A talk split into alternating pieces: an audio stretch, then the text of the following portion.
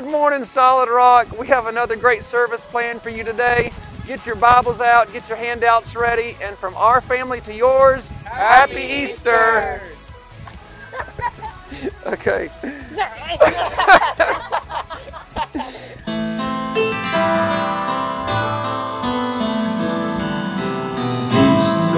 are and all the windows fastened down. I spent the night in sleeplessness every sound. Half in hopeless sorrow and half in fear the day. Find soldiers breaking through to drag us all away.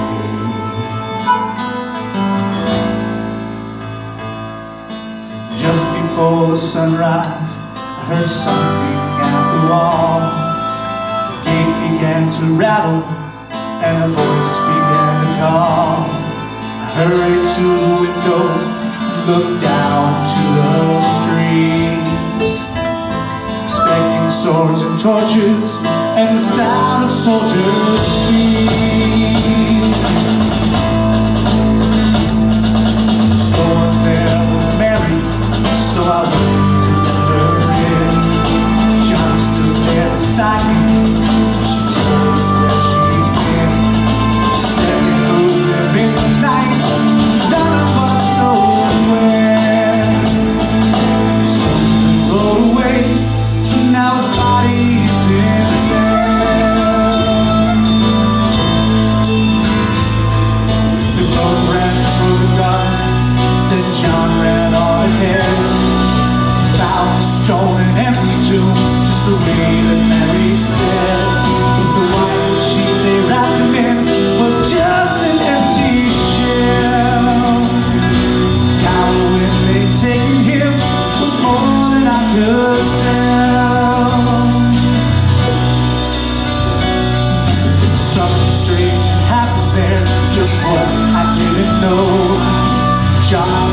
A miracle, but I just turned to go. Speculation couldn't lift me very I'd seen them crucify him, and then I saw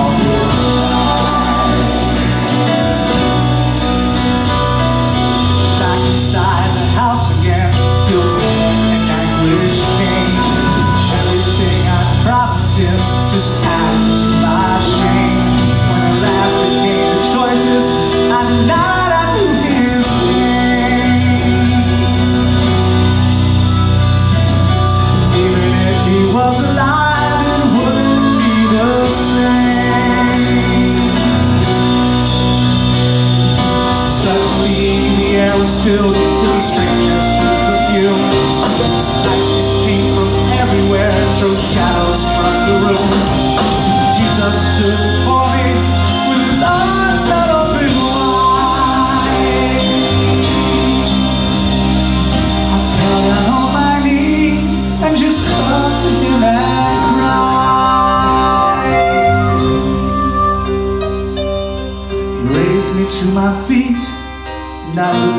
looked into his eyes.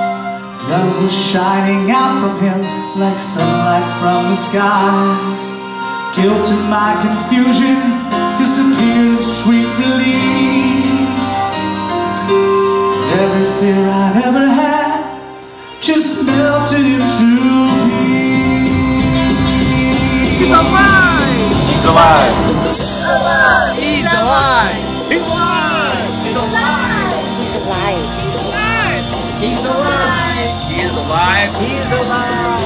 He's alive! He's alive. He's alive! He's alive. He's alive! He's alive. He's alive! He's alive. He's alive! He's alive. He's alive! He's alive. He's alive! He's alive. He's alive! He's alive! He's alive! He's alive! He's alive! He's alive. He's alive! He's alive! Alive! He's alive! He's alive! He's alive.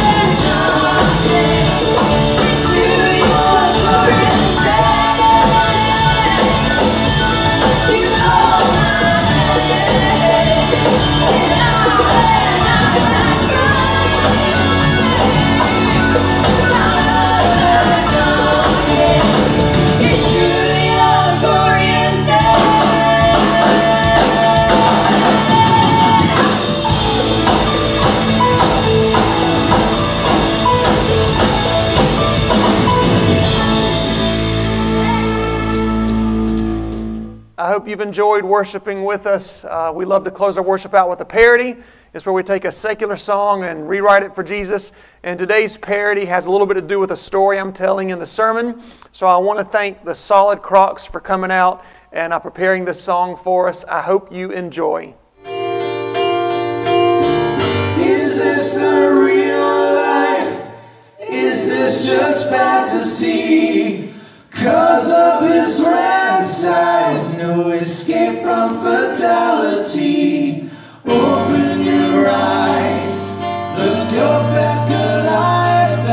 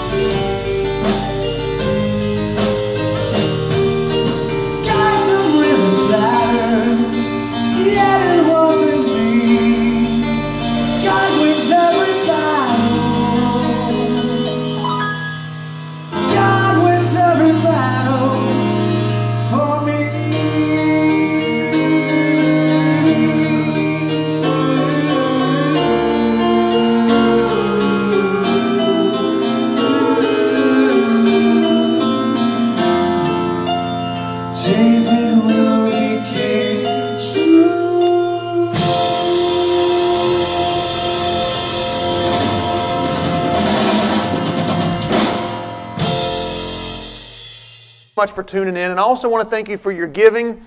Uh, this time in our ministries, actually, our budget has had to rise a little bit because we're trying to help so many people, as well as the finances being used to be able to uh, video this with the right equipment and to present it to you. So, thank you so much for your faithful giving. We really appreciate it. I hope you're going to have a great Easter. Get your Bibles ready, get your sermon handout ready. And I just want to proclaim over you right now that the Lord has anointed you, that God has a great plan for your life and that you will fulfill your God given destiny. Welcome to Easter 2020. This is the first time in my entire life that I've celebrated Easter without being in the midst of God's people, in the middle of a congregation. For 40 years, my parents always brought me to church when I was little, from a baby all the way till now. I've always been part of a church. And so it's a sad day, but it's also a happy day because we're going to remember this Easter for the rest of our lives. And we're going to be so grateful to get back in church and congregate with one another one day soon. Uh, today, I want to talk to you about three specific statements that God spoke to me in a very dark time in my life. Those statements are I want you, I need you, and I love you. So today I want to talk to you about this. God wants you, God needs you, and God loves you. Now, throughout our life, I think that we easily believe He loves us. And then there's times we believe maybe He wants us, maybe when we're good. And there's times maybe we think that He might need us, He might not. But once you really believe all three of those statements, and I believe you will 30 minutes from now, it'll change your life. It'll give you a peace that passes all understanding. It'll give you a fire on the inside that'll just burn every day for you to serve God, for you to give everything to Him, for Him to, to, to work through you on a daily basis. Once you believe He wants you, He needs you, and He loves you.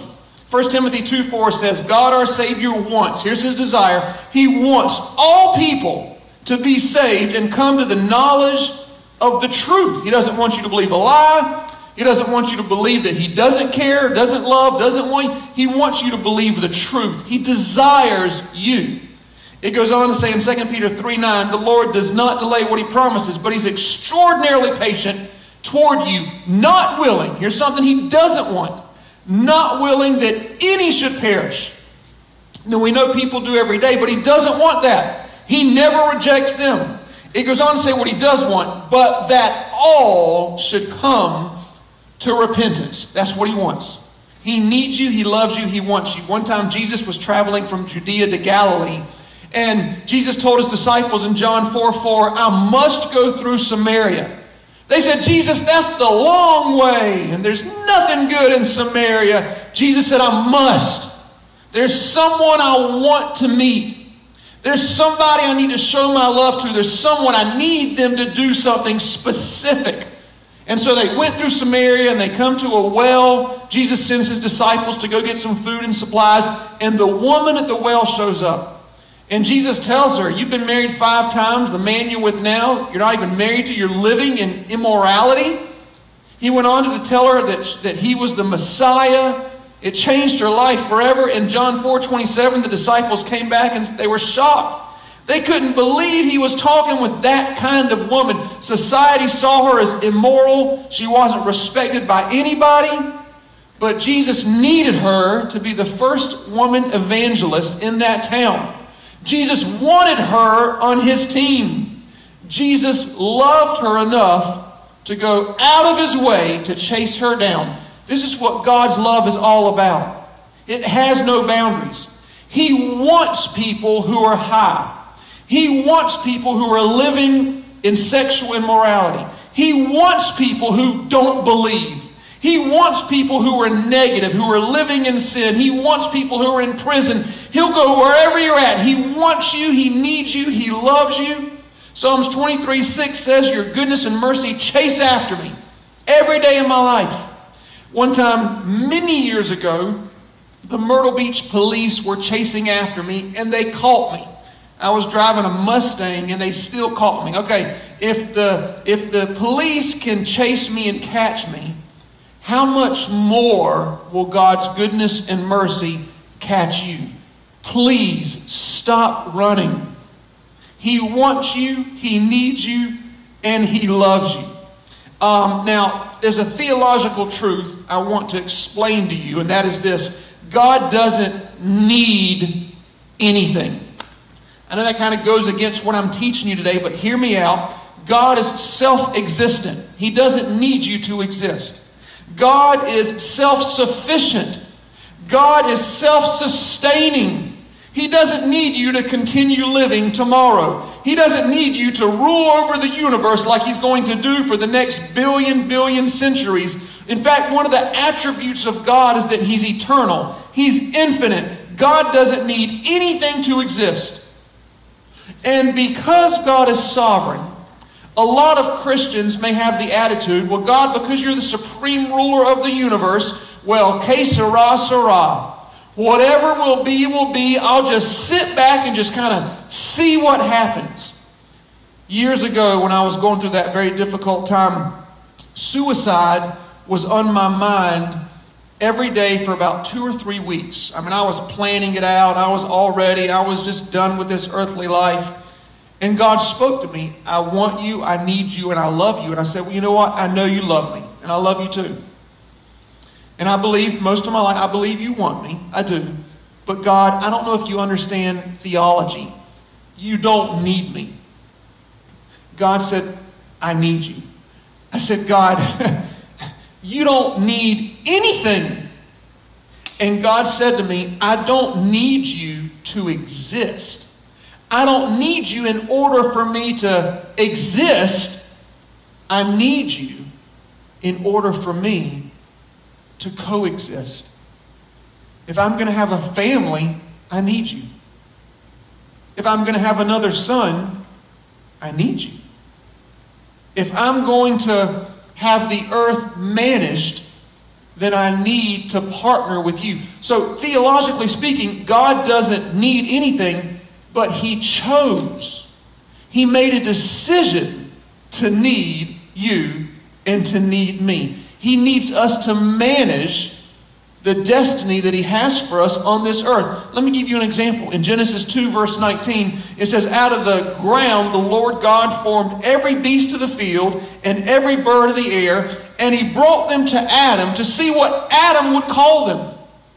And whatever Adam called each living creature, that was its name. Why did God do this?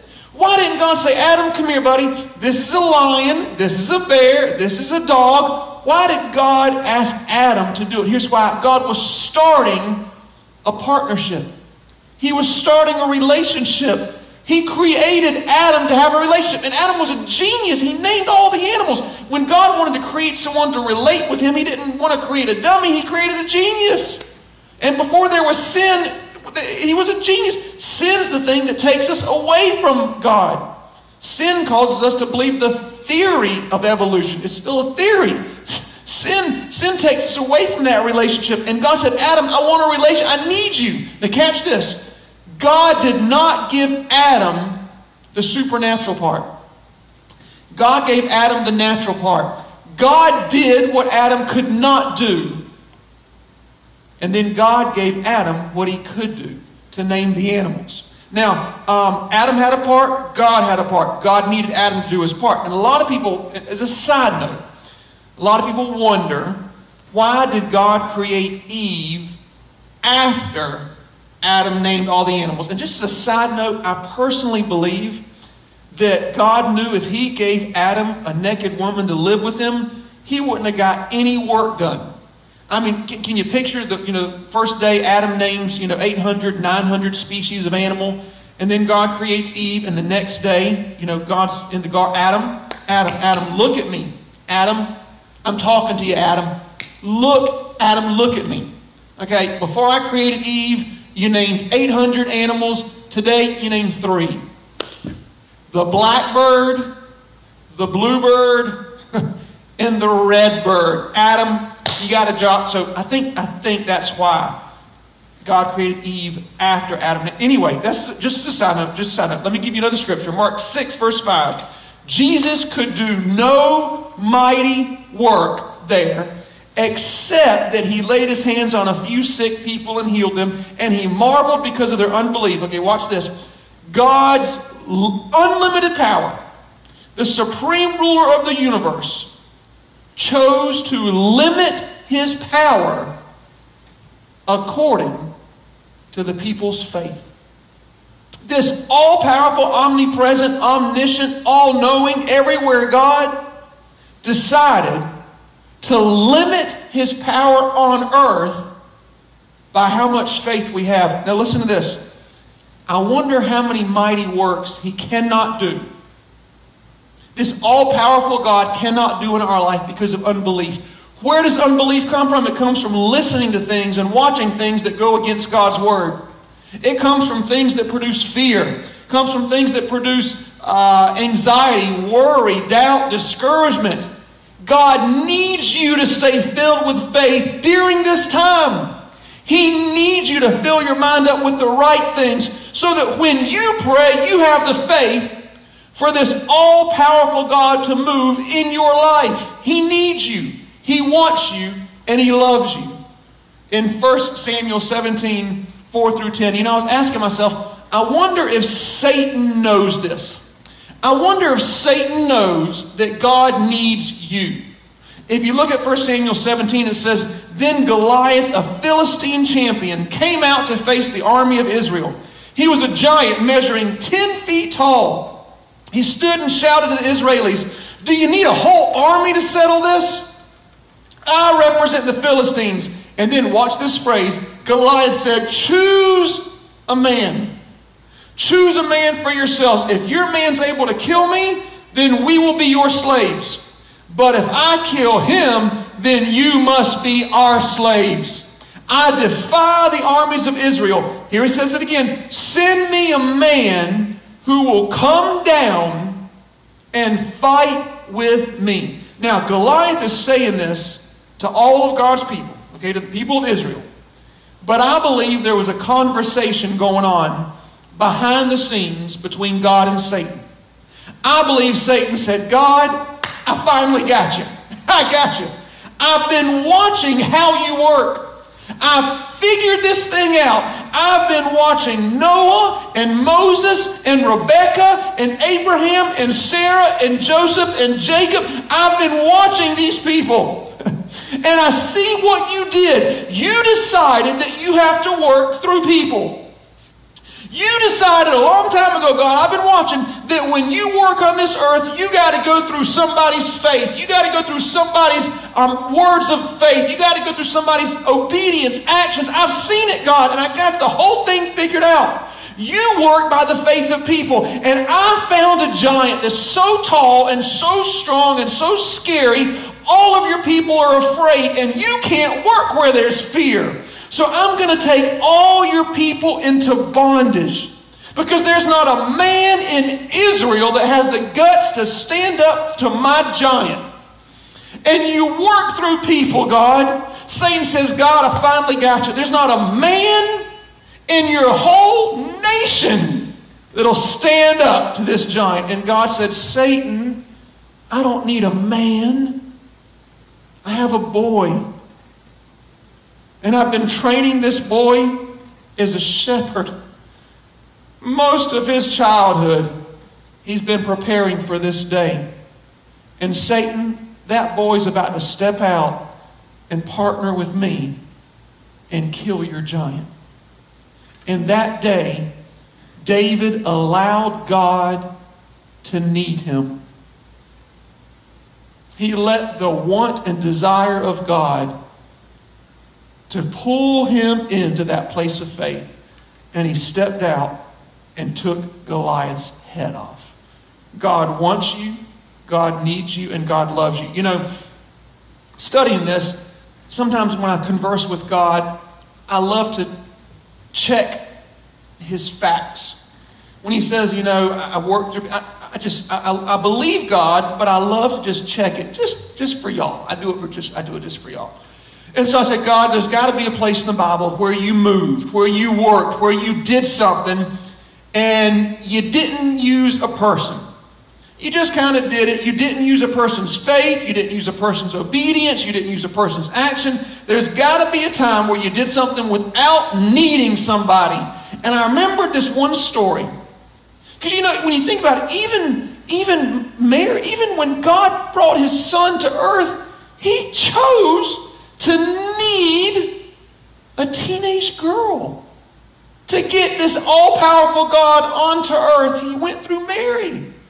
So I thought about all the stories in the Bible, Genesis, Exodus, Leviticus, just kept on going. I remember there was one time where one angel came down and in a second destroyed 185,000 of the enemy troops that had surrounded Israel. So I said, God, I got you. I found the time. I remember that story so clear. All of a sudden, the angel shows up in one second. 185,000 enemy troops die at the hands of the angel, and all of Israel saved. I remember the story, and God said, Go and read it. I said, Okay, great. So I read it, and I'm looking through the chapter, and God did this, and God did this, and God did this, and God. And then all of a sudden, I found three words. Three words that forever changed the course of Israel's destiny. Three words. The prophet Isaiah goes and meets with the king Hezekiah. And he says to him in 2 Kings 19, verse 20, Because you prayed. Because you prayed, I sent an angel to wipe out 185,000 of the enemy's troops. One man partnered with God, and the whole nation changed its course. Listen, God won't do your part. He wants you, He needs you, and He loves you. In Romans 5, verse 12, it says, When Adam sinned, sin entered the entire human race, and death came to everyone. To me, that sounds a little bit fishy, a little bit unfair. And if I were God, I wouldn't have done it like that. But you know what? God did that.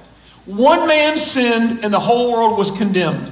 One man messed up, and the whole world was filled with sin. One man did the wrong thing, and now everybody's got to pay for it. And you may think as well, that's a little strange, that's a little bit unfair, but the truth is, it was brilliant. Because one man lost it all, it only takes one man to get it all back. In Romans 5, verse 19, it says, Because one man disobeyed God, all became sinners. But because Christ obeyed God, many will be made righteous. One man condemned the world, and one man gave forgiveness for the entire world who will receive it. So remember the phrase earlier. Goliath said, Choose a man who will come down and fight. Choose a man. If I win, I get them all. If you win, if he wins, he gets everybody. Is it possible there was a conversation just like that between God and Satan behind the scenes? Satan says, God, choose a man. You pick any man you want. Let's do this once and for all. I'm tired of all this going back and forth. Let's have one final battle. This winner takes all. God, you choose a man to fight with me, Satan says. Choose a man to come down and face me. God said, okay, I'll take it. We'll do it. I choose Jesus. Satan says, whoa, whoa, whoa, whoa, whoa, whoa, whoa, wait a minute. you can't choose Jesus. Jesus isn't a man. And God thought about it and said, Well, I'll just have to make him a man then. And Jesus, as a man, he lived the life that I could not live. He died the death that I should have died. And because of him, he won freedom for the entire world, for every person who will choose to be wanted needed, and loved by the creator of the universe. Your part is this receive it. Receive it. When Jesus died on the cross, he immediately went into hell. How did Jesus, who lived a perfect life, end up in hell when he died? Here's how. 1 Peter 2:24 because he personally bore our sins in his own body on the tree. He took every sin you've committed, every bad thought, every evil action. He took the sin of rape and the sin of murder, and he took the sin of little white lies, the sin of going over the speed limit, disobeying the laws of the land. He took every sin, every sin. and he ended up down in hell. I can just close my eyes and picture Jesus laying there on the ground. It looks like he's dead as a doornail. And every demon came to have this celebration and this huge victory party, like a stadium filled with demons. I mean, the demon of cancer to the demon of the common cold. Every demon. And I can almost hear them roaring with excitement as if they did something wonderful. I can hear Satan grab the microphone and say, Demons, aren't you glad you left heaven and followed me? I told you thousands and thousands and thousands of years ago, one day it'd be worth it. One day we would take control of this earth. One day we would be in charge. And look, today it's come.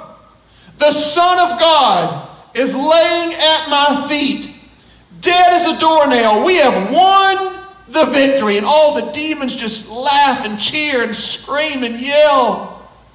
And then all of a sudden, Jesus starts to move. He moves one shoulder, moves the next. He very slowly begins to stand to his feet. He looks at Satan in the eyes and says, Satan, what do you think you're doing? Satan says, Jesus, you don't have a chance in hell to defeat us.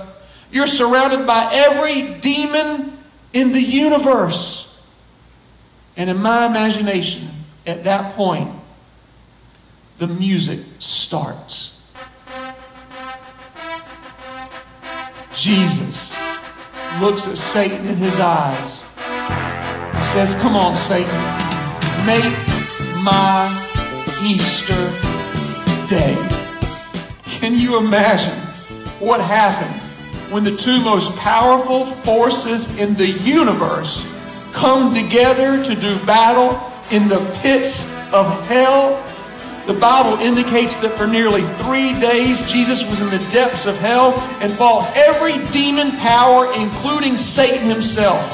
In Colossians 2.15, it says, Christ defeated all forces and made a public spectacle of them during his victory celebration.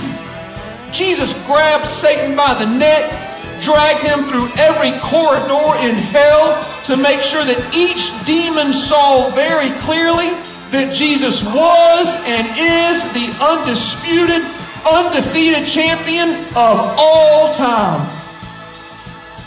After those three days, Jesus rose from the dead and he sent his own Holy Spirit. Not the spirit of fear, not the spirit of strife, not the spirit of confusion, not the spirit of sickness, not the spirit of depression. He sent the same spirit that rose him from the dead to live in your heart. Romans 8:11 the same spirit who raised Christ from the dead dwells in you. Don't you dare tell me that he doesn't want you, need you or love you after doing everything he did for you. John 3:16 says God loved the world so much that he gave his only son so whoever believes in him will not perish but have everlasting life. I want to close today with a linguistic illustration for you. Stay with me, okay? Stay with me. When I preach to you, I preach using words one of three different ways. I can speak to you um, univocally. Univocally is when you take a word and it has just one meaning. If I say, I love you, and if I say that our administrator, Tricia, she loves you as well. Same word, love, and I'm using it the same way. Sometimes I'll speak to you equivocally. Equivocally is when you use a word that has more than one meaning. In other words, if I say, I love you, and I say, I love my wife. Now, don't be offended, but I don't love you the same way I love my wife. Same word, two different meanings. Um, another example, if you maybe you think that your pastor is incredibly handsome. If that's the case, and you're on a plane one day going somewhere and someone's sitting next to you and you say, Oh, what's your name? And they say, Oh, my name's Brad Pitt. And you don't know who it is. And you say, well, What do you do? And he says, Oh, I'm an actor. And you say, well, What else? And he, he's holding a magazine. He says, Well, I also got, you know, uh, sexiest man alive, and he shows you the magazine, and you say to him, Brad, do you think you're handsome? And Brad will say, Well, you know, I think I'm kind of handsome. And you say to him, Man, if you think you're handsome, you should see my pastor. Now, okay, same word, totally two different meanings. It's very obvious that I am much more handsome than Brad Pitt. Same word, two different meanings, okay? The third way I preach to you is analogically. Analogically is when you use a word, but it actually means something deeper and higher. When I talk to you about God's love for you, it's very difficult to communicate it with the language that I'm limited to. I don't have enough words or expressions in my vocabulary to really be able to teach you how much God wants you and needs you and loves you. Even though it's difficult, I'm going to try. Okay? When God says He loves you, when you refuse His love, He hurts. But He hurts because you have lost something. It's, an, it's a totally unselfish love. Um, when I say I love you, if you reject me, I hurt, but I hurt because I've lost something. I've, I've lost that. I, I, it feels good for you to receive my love and my friendship, but when you reject me, I hurt. Hurts my feelings. But when you reject God, He hurts, but He hurts in a different way. There are two times in the Bible where we're told Jesus wept. Once is in John 11 35. It's the shortest verse in the Bible. It says Jesus wept. And it's talking about when Lazarus died. But Jesus did not weep when Lazarus died. Read the story. Jesus did not weep when Lazarus died because he knew he was going to raise Lazarus back from the dead. Jesus wept when he saw how bad it hurt Mary and Martha. When he saw their pain, he wept because they were in pain, because they had lost something. The other time Jesus wept was the last time that he entered the city of Jerusalem. The reason he wept is because he knew that Jerusalem had lost something. That particular generation had rejected him as Messiah. And in Luke 19 41, it says, As Jesus approached Jerusalem, he wept, all because you did not recognize the time of your visitation, in which God showed himself gracious toward you and offered you salvation. It's totally your choice. But if you reject his love, he's going to hurt because he knows that means you have lost everything. It's a totally unselfish love. If you've watched this broadcast so far, I want to encourage you sometime today. If you have a fear of dying, if you have a fear of an uncertain future, if you have a fear that you're alone, or that you're not going to be in heaven for all of eternity, I want you to get alone with God today. Be honest with Him. Tell Him how you feel, tell Him what you think. But when it's all said and done, somewhere in your communication with Him, you need to explain in your own words that you recognize you can do absolutely nothing apart from Him. There's no good in you apart from Jesus Christ. You need to communicate to Him that not only do you want a relationship with Him now, you're not just trying to avoid hell, you actually want a relationship with Him for all of eternity. You want to go to heaven because He's there. And somewhere in that prayer, you need to also say, God, I want for the rest of my life on earth for you to work through me. I want to be a vessel used by you. So I encourage you today, receive this. God wants you, God needs you, and God loves you. In Jesus' mighty name, amen. I want you to encourage you to keep on watching. We have a special dance that our dance team prepared for you. They were planning on doing it here live for you Easter Sunday, but they recorded it, so watch it. You'll love it, and we'll see you next week. God bless.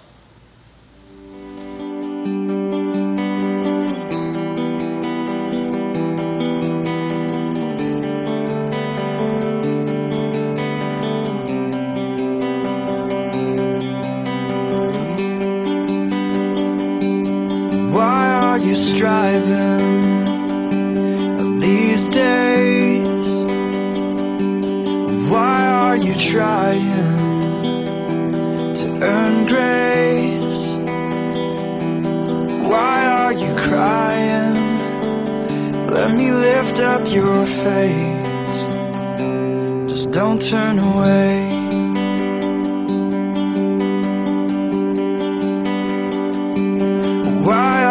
Looking for love? Why are you still searching as if I'm not enough? To where will you go, child? Tell me where will you run? To where will you run? Cause I'll be by your side wherever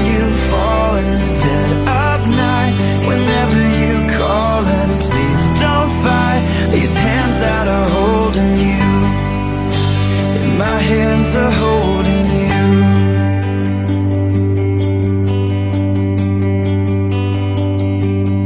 Look at these hands